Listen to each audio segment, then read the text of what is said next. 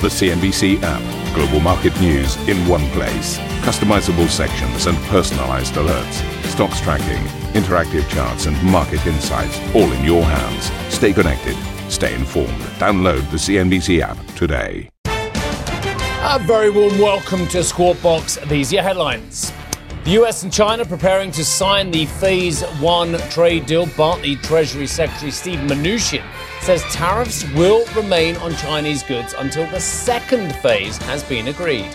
If the president gets a phase two quickly, he'll consider releasing tariffs as part of phase two. If not, there won't be any tariff relief. So there's has nothing to do with the election or anything else. There's no secret agreements. Meanwhile, the president, Mr. Trump, hitting out at Apple over user privacy, attacking the tech giant for refusing to unlock iPhones in criminal investigations. Out with a bang. JP Morgan and Citigroup kick off earnings season with a surge in fourth quarter bond trading revenues, helping lead JP Morgan to its most profitable year ever. And deal disintegrating. European powers trigger a formal dispute mechanism in a bid to force Iran's compliance with the abandoned nuclear deal, in a move which could lead to new sanctions. And the head of the world's largest money manager sounds the alarm on climate change as BlackRock CEO Larry Fink tells CNBC exclusively the risks are bigger than any crisis he's seen in his four decades on Wall Street.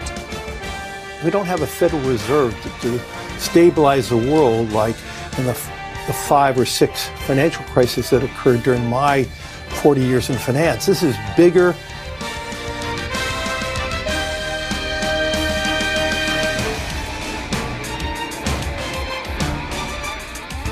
So we finally got, we believe, to fi- phase one signing day. The U.S. Treasury Secretary Stephen Mnuchin says Washington will keep tariffs against China in place until a phase two trade deal is completed. Mr. Mnuchin added that President Trump will consider easing the levies if a follow-up agreement is finalized quickly. The US and China are set to sign an interim trade deal later today. Well, let's get the latest uh, from Martin, who has been covering everything from Beijing and looking at these things from the Chinese point of view. Uh, very interesting, Mr. Mnuchin's comments, Martin, uh, on tariffs. Comes as a surprise to some people. Yeah, uh, caught a lot of people off guard, uh, Steve. You're right, and good morning, uh, Europe. So the way I like to look at it is it's sort of a good news, bad news story, right? We're counting down to the main event, which happens in just a couple hours time over in D.C. Finally, the signing of this U.S.-China Phase One trade deal, which has been long in the making. So uh, that's the good part. The not so good part is yes, Secretary uh, Mnuchin coming out earlier today and saying that look, no tariff rollbacks, no tariff cutbacks until the U.S. and China can find finally sit down and settle on a phase two trade deal. So in terms of timing, going by the president's own comments recently, uh, he's not going to want to get to that or doesn't think rather that it's going to be able to, to get done until after the November presidential election. So we're effectively talking about the next 10, possibly 11 months at least with tariffs existing as they are. But uh, again, that uh, is kind of good news, uh, uh is it not? Because at least they're not going up. Uh, one view, though, is remember back in December when the U.S. decided not to layer on more tariffs, or rather to jack tariffs up on that $250 billion tranche. There was a lot of relief on the part of U.S. business. How do they feel now, knowing the tariffs aren't going to be rolled back? Probably not very positively, uh, simply because it's going to continue affecting uh, their margins as well as their pricing power uh, for the stuff that they sell into uh, China. So that's where the situation stands. The deal itself, again, nobody really knows the content. We won't know until we get uh, pen to paper and ink on paper, as uh, Secretary Mnuchin promises. That's when the fully edited and scrubbed and translated version of the text will be made public. But from the little that we do know, a lot of skepticism, remember, about the very ambitious uh, targets in terms of agricultural buys that China is supposed to be committing to up to $40 billion uh, worth. Uh, for an economy here in China, which is growing sub 6%, is there the appetite and demand to hit those targets for the U.S. side? Are farmers over in America going to be able to ramp up their production? In order to meet those targets. Because remember, this is stuff you need to plant, you need to harvest in between. They need time to grow before they can ship it off uh, to uh, China.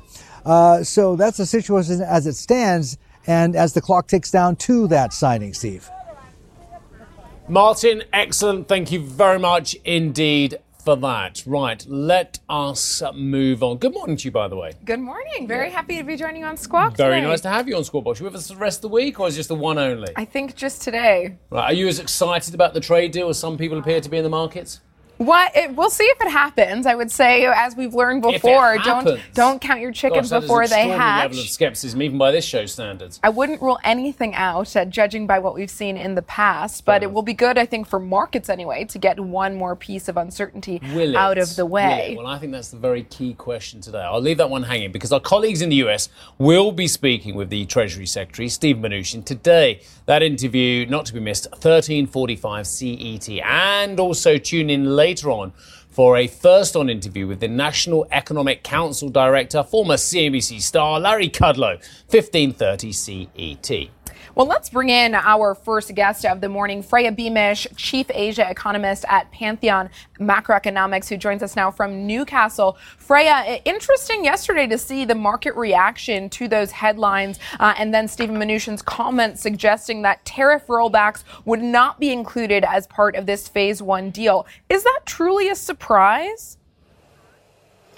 Uh, actually, I think a little bit of management of expectations at this stage is, is probably a good thing. And it, it, I think if we look at the closest counterfactual, um, which is probably that there would there would have been a series of kind of checkpoints. If this is reached in the phase two deal, then we'll reduce tariffs. If this is reached in the phase uh, two deal, then then we'll reduce tariffs.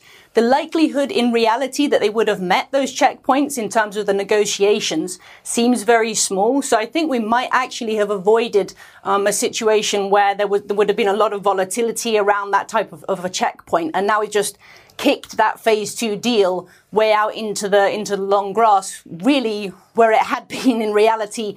Um, but people seem to have been choosing to ignore that um, fact until now, judging at least by the by the market reactions, or that initial market reaction could have been just a kind of a jitters over whether the phase one deal will actually be um, will actually be signed and how the Chinese would, would react to this.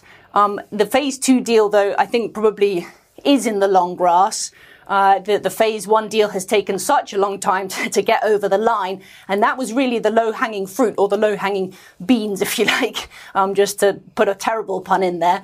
Um, but the, that was that was the low hanging fruit, and that's already been picked now. Hopefully, if this phase one deal gets signed, the, the phase two was much much more difficult. Um, looking at the real kind of structural issues between China and the U.S. and the fact that that's been kicked back into the into the long grass is probably um, not such a bad thing in terms of, of the volatility that it could have could have um, ensued if we had those checkpoints. Well, leaving the phase two deal to the side for a moment, given it is a ways off uh, at this point, uh, the enforcement mechanism has been one of the key uh, sticking points and, and hurdles for the U.S. in terms of getting to this point, the phase one deal. I mean, what are the chances that China is willing to not only accept an enforcement mechanism, but that the U.S. is actually able to create a mechanism that is, you know, feasible for them to actually implement? So, h- how is that going to work in the phase one deal? my hope at this stage, again, from a perspective of, of uh, things actually matching up to what they're expected to in, in reality, is that there's a, a significant degree of, of vagueness from the phase one deal text. And it seems like that might be from the latest comments that we've had from the US side. We might kind of, we might be seeing that degree of vagueness um, coming through. Those those numbers that Mr. Trump has tweeted as to, as to the 200 billion of, of imports um, from the US by the Chinese over the next two years, and the agricultural purchases of, of 40 billion in the ne- in each of the next two years. When I first saw those numbers, it was a bit like, did I understand the Chinese trade data correctly? Because they seem like pretty big increases on what we have at the moment. If we take the the, the goods imports even before the trade tensions began, um, they were sitting at about 150 billion. Um, and okay, that doesn't include services, but that's maybe if you add another kind of 25% on that. So the base from which to grow this um, extra 200 billion is, is quite small. And if you're kind of romantic about things, then you might worry about little things like WTO rules and, and annoying other countries and, and, deals with, with other countries and the displacement that that could, um, that, that could mean, um, and turning to the, uh, the, the purchases of, of agricultural products, there's there's little things like kind of climate and geography which make it difficult for China just to say, okay, well we'll purchase many more um, beans from soybeans from from the U.S. Um, it, if you look at the data, it's very, very seasonal. So for part of the year, they, they purchase from Brazil. Part of the year, they purchase from the US. And that's just because the growing seasons are um, different. Uh, so to get around that type of thing in reality is, is quite Freya. is quite difficult. It's not all, all bad news in the sense that they'll have to um, they're starting from a kind of a lower base at this at this stage because they've already been um, reducing purchases. Freya, I have many questions, as, as, indeed do you, and I thought that displacement of other countries is something that I've honed in on as well. How does this tally with the medium term strategy of the Chinese? Because it seems to me this is a short term sticking plaster for the Chinese in order to keep their economy rolling when they have the BRI or One Belt and Road Initiative, whichever way around you want to get your acronyms as well. Surely that is uh, quite bearish for long term trans Pacific trade between the US and China. If the Chinese are looking to source uh, the materials they need for their economy and markets for their finished goods uh, from elsewhere with the BRI. Uh, the, the whole thing doesn't really add up in the long term. Um, I think what, what we're looking for from the phase one deal is Mr. Trump wants to put some big numbers out there. Um, hopefully, there'll be enough vagueness, as I said, in, in the deal. Um, but he wants to put big numbers out there in, in an election year. And the Chinese, as I said, are kind of starting from a low base because they've already reduced their purchases um, over the last kind of 12 months, uh, 18 months or so. So in the in the in the immediate future, hopefully they'll be able to make a good show of um, of increasing their purchases uh, in, as we go towards the, the U.S. election. So there should be, at least in terms of compliance in the short term, in, the, in terms of those purchases, uh, there should be some ability to kind of to meet the, the standards expected. But, but looking longer term, um, China is going to continue to be uh, an export led economy. And actually, to a greater extent than it has been since the financial crisis, there is actually a, a kind of a sense of, of um, a false sense of security that we've all been lulled into because of China's great debt expansion, that it's been contributing much more to kind of global demand um, than than it had been previously when it was much more export led before the financial crisis, um, when it was able to kind of export more um, because of the, the, the undervaluation of the renminbi. Now that the renminbi on a kind of a longer term basis does seem quite overvalued um, on a kind of unit labor costs way of, of measuring things, it's, it's now having to look towards depreciating the currency, and that means kind of demand compression um, domestically and, and a kind of quite deflationary outlook, almost like a kind of a Japanning of growth. And that tends to mean that they'll have to be relying more on the rest of the world rather than China just relying on, um, on, uh, on the, the, rest of the world relying on, on China. Well, you say that, and, and it's very interesting. And I, again, I take everything you say on board, Frey. I always do. Uh, but we've seen triple R cuts as well, very important. We've now seen a deal potentially. These should be great stimuli uh, for the Chinese economy. And, and yet, uh, adding to that, ahead of the uh, January 17th data due, uh, economists uh, polled by Reuters, literally fresh off the wire, think the economy is growing at 6%. Something doesn't tally here. We're getting stimulus left, right, and centre. We've got 6% growth. and yet, as you quite rightly say, there are storm clouds brewing for this economy. Are we supposed to be very worried then in the mean term, uh, the, the medium term, about the Chinese economy. You mentioned mentioned Japanification. Uh, I'm worried about the debt profile as well. Other storm clouds brewing. I think in the very short term, as in the kind of two to three months, the leading indicators are looking quite good, particularly the kind of the Caixin manufacturing gauge. Um, that has the, the, relationship between that gauge and what we think GDP growth um, is actually doing, which is different from what the, official numbers are. That that those two um, indicators have, have moved quite well together in, in recent times, and that that means we should be reasonably positive over the kind of the immediate future for, for China.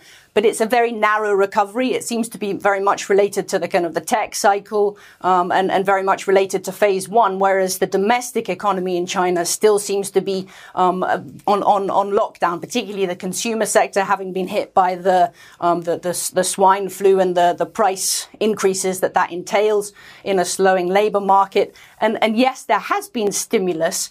I'd say actually that that stimulus, at least the effects of that stimulus on the, on the real economy, um, especially in the second half of the year, have really stalled. And that's, that's worrying because we're only just starting to see the kind of the six to nine month leading indicators. So if you look at kind of M1 growth, we're only just starting to see those pick up. And if that's now going to stall, it means that not only are we looking at a very narrow recovery, it means that we're looking at a very short term recovery that's not very sustainable. And if you look to kind of indicators on a kind of a two to three year um, horizon. So thinking broader money growth M2, um, and because the the authorities still have this kind of deleveraging campaign, keeping M2 growth equal to nominal GDP growth, that is actually a very tight policy over the medium term. So we could be looking at a further kind of step down, cyclical step down within even that kind of two to three year horizon um, which means that we'd be looking at cyclical growth even below um, a, a, a, falling structural growth profile,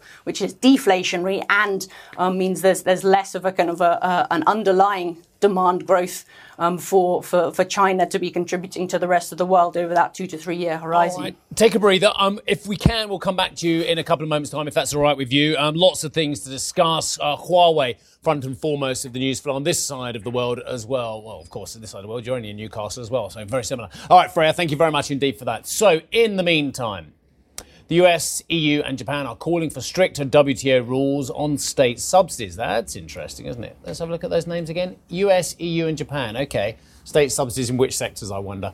Anyway, in a move seen as targeting China's state sponsored capitalism model, the joint proposal urges the global trade body to ban means of state support that could give companies unfair advantages. Uh, the EU's involved in this. That's very interesting. Anyway, it also aims to stop the likes of China, South Korea, and Singapore designating themselves as developing nations.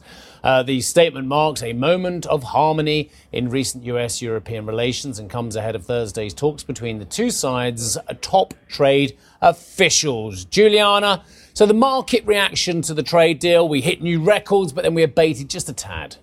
Yeah, yesterday was a, a, bit of a rocky day for stocks. We saw uh, shares trading at all time highs to start things off, but then those headlines came through suggesting that there would be no tariff rollbacks as part of this phase one deal. And that seems to have rattled investors because stocks took a dive lower, ended up closing off the lows, but investors were shaken up a little bit. So obviously, some element of surprise coming through with the fact that uh, tariff rollbacks don't seem to be part of the equation that will be part of the signing ceremony expected today. We saw the Nasdaq and the S&P 500 close in negative territory. The Dow managed to hang on to gains though up about a tenth of a percent. And now Stephen Mnuchin yesterday clarifying the stance going into today's expected signing ceremony that tariffs will stay in place until there is a phase 2 deal. If the president can get a phase 2 deal quickly, he will consider releasing tariffs. If not, there won't be any tariff relief. So to some this won't come as a surprise, but to some it it clearly has. And of course, we're all waiting with bated breath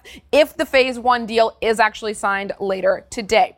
But beyond the macro, we're also keeping a close eye on banks as we uh, had the start of earnings season kick off yesterday. JP Morgan, Citigroup, and Wells Fargo all reporting. As you can see here, JP Morgan reacting very well to what was a record, uh, a record reporting period. JP Morgan up 1.2%. Citigroup also reporting a strong quarter, up about 1.6%. The strength for both of those major banks was in FICC, so fixed income coming through very strongly. Wells Fargo, on the other hand, had a much more bleak uh, reporting set, reporting period. Wells Fargo shares down more than five percent. They disappointed there on legal fees, low interest rates, those two factors weighing on earnings, and the chief exec there pledging to cut more costs. So Wells Fargo stood out as the underperformer among the banks. Uh, earnings season will continue today, and we'll run through, through the details for you a little bit later in the show.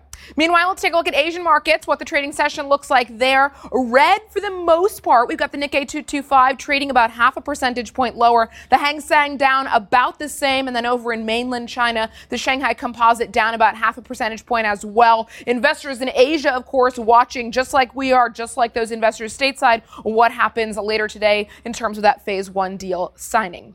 Let's take a look at European opening calls. Yesterday, the Stoxx 600 managed to break a two day losing streak, gaining about a third of a percent. Now it looks like investors in Europe going to start out the session on a little bit of a cautious note. We're looking at modest losses at the open, according to these uh, uh, these numbers here, but no major moves. However, that more cautious sentiment expected to filter through to the European start. Julianna, thank you very much. I think there is an extraordinary date, uh, data privacy debate that we all need to think about as well and the ramifications on both sides. But coming up in this debate, the president has taken another bite out of Apple. We'll tell you about this story after the break. Very important story. Plus, if you just can't get enough of Squawk Box, be sure to tune in to our very own podcast. Head to CNBC.com, Apple Podcasts, Spotify, or wherever you get your podcasts to have a listen and download today's episode. And for our listeners, stick around for more.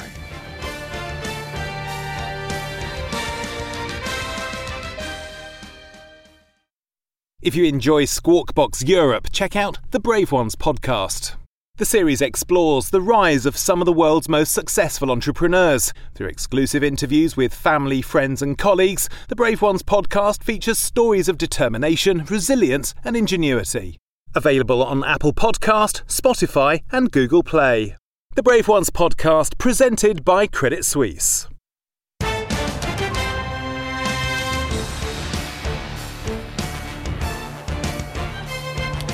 So, this is what I was talking about before the break. President Trump has attacked Apple on Twitter, accusing the tech giant of refusing to unlock phones used by, quote, killers, drug dealers, and other violent criminal elements. The tweet comes a day after the Attorney General William Barr called out the company for not assisting the FBI in unlocking the phone of deceased shooter uh, in the Pensacola, Florida shooting. And again, I think you can all do a bit of soul searching and think about this one, and actually, probably amongst yourselves, come up with very good arguments on both sides uh, of this debate. Meanwhile, the US is preparing to unveil a new rule that would increase its power to block exports to Chinese tech giant Huawei.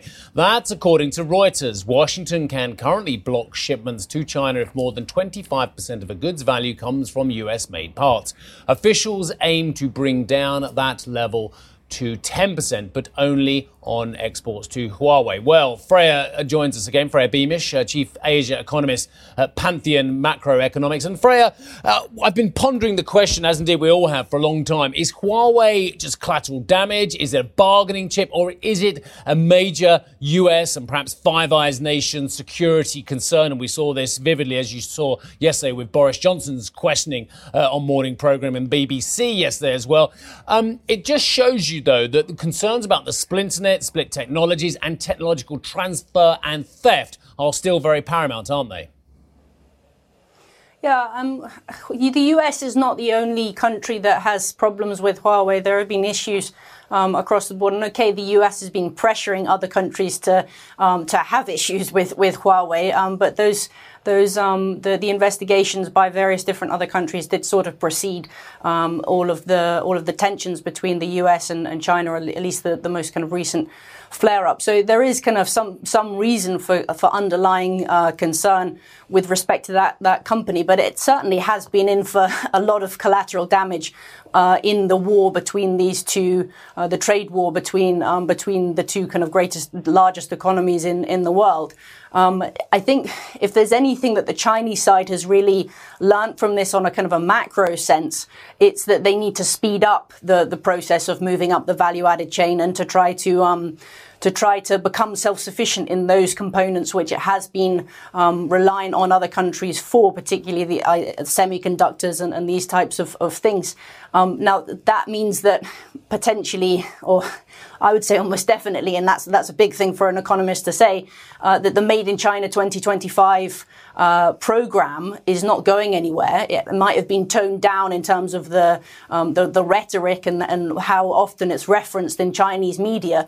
Um, but the, the, the reality of the situation is that they have learned this lesson from from the trade war, and the, the kind of the, the macroeconomic um, reality of the situation is that China will continue to be an excess savings um, country, and that saving has to go somewhere. It's going to take a lot of reform over a long period of time, and China would really be, be beating all of the kind of historical precedents if it was able to kind of redirect um, income towards the household sector in, a, in substantial enough quantities to really uh, to really be successful in that transition to private consumption led growth. And that means there will continue to be an excess of savings. That goes hand in hand with the the kind of unwillingness to allow the kind of the bigger uh, firms to to to fail um, and, the, and capital continuing to be tied up in those those bigger firms, but the flow of, of savings um, will will will pertain will will continue, and that that can no longer go to the old guard firms that are kind of over indebted and also tend to be very polluting firms.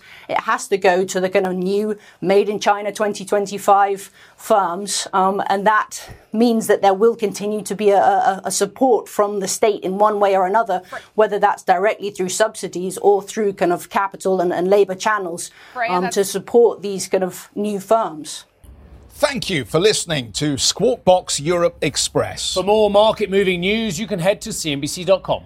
Or join us again on the show with Geoff Cutmore, Steve Sedgwick, and Karen Tso, weekdays on CNBC.